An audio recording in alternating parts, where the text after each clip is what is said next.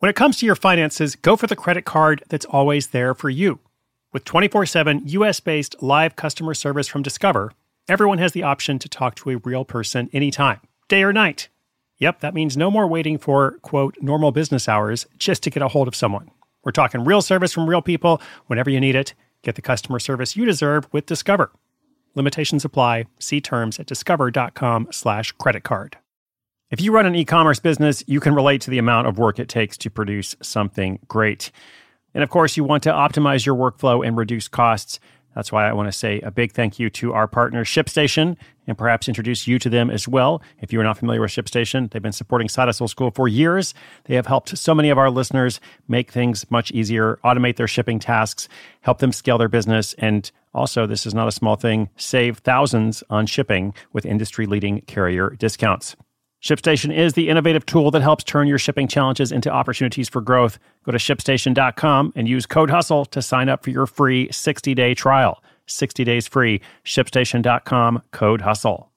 I believe we can learn as much from failure as we can from success, perhaps even more.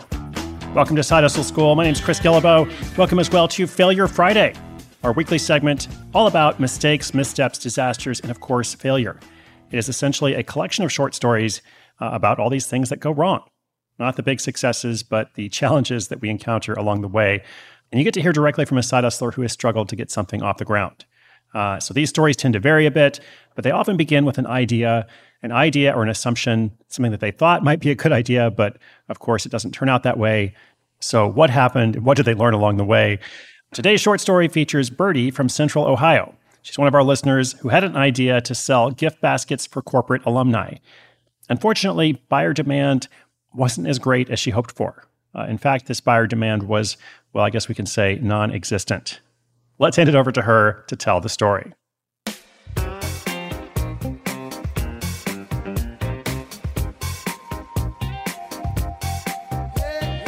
Have you ever tried to sell something that no one wanted to buy?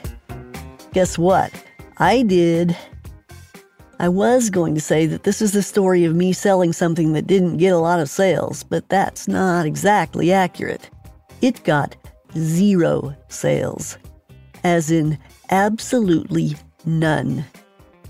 What's funny is this happened after a previous idea I had worked well. I guess I thought I could do no wrong. You know what they say about pride going before a fall. All right, so my idea, gift baskets in the theme of school colors. I thought this could be great for alumni parties, fundraising, or just general school spirit. I talked to my college alumni office to see if they'd be interested. It seemed like they were. Later, I realized they were probably just humoring me. Anyway, I spent a lot of time, too much time, curating items for the gift baskets. I wanted them to be perfect, so I made dozens of calls to potential vendors and looked at hundreds of items. In contrast, I spent very little time thinking about marketing. Big mistake.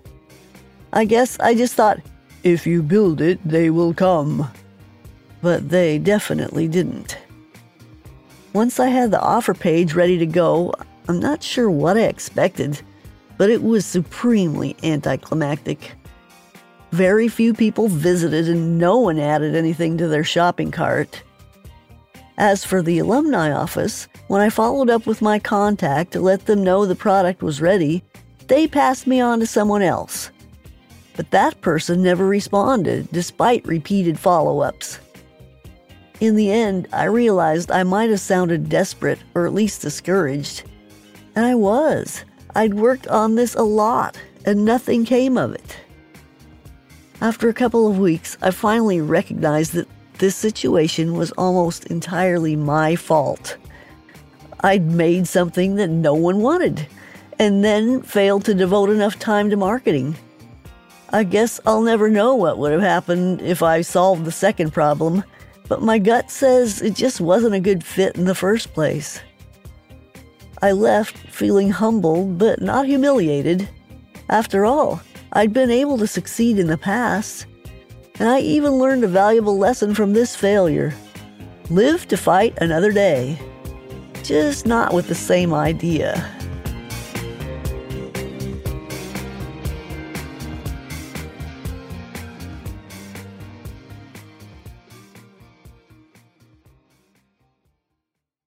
This episode is brought to you by Shopify. Whether you're selling a little or a lot, Shopify helps you do your thing, however you cha-ching. From the launch your online shop stage, all the way to the we just hit a million orders stage. No matter what stage you're in, Shopify's there to help you grow. Sign up for a one dollar per month trial period at shopify.com slash special offer, all lowercase. That's shopify.com slash special offer. Never confuse a single defeat with a final defeat, and also live to fight another day, just not with the same idea. The first one is our theme of Failure Friday, uh, and the second, of course, you just heard some advice from Birdie, uh, live to fight another day, just not with the same idea. Fair enough. I've been through that myself a bit. I never tried to sell gift baskets uh, in this particular fashion, but lots of ideas I had that just didn't work out, uh, and you know, the big thing for me to do was just try something different, as opposed to continuing to bang my head against the wall, trying to make something work that wasn't going to work. So thanks so much to Birdie for sharing that story. And listeners, if you've got a question, an update for us about your hustle or something else, sidehustleschool.com slash questions. We make this podcast every single day for you. So let me know what you need and how we can continue to improve. We're going to keep working at it seven days a week. Thanks for tuning in today. My name's Chris Guillebeau. This is Side Hustle School.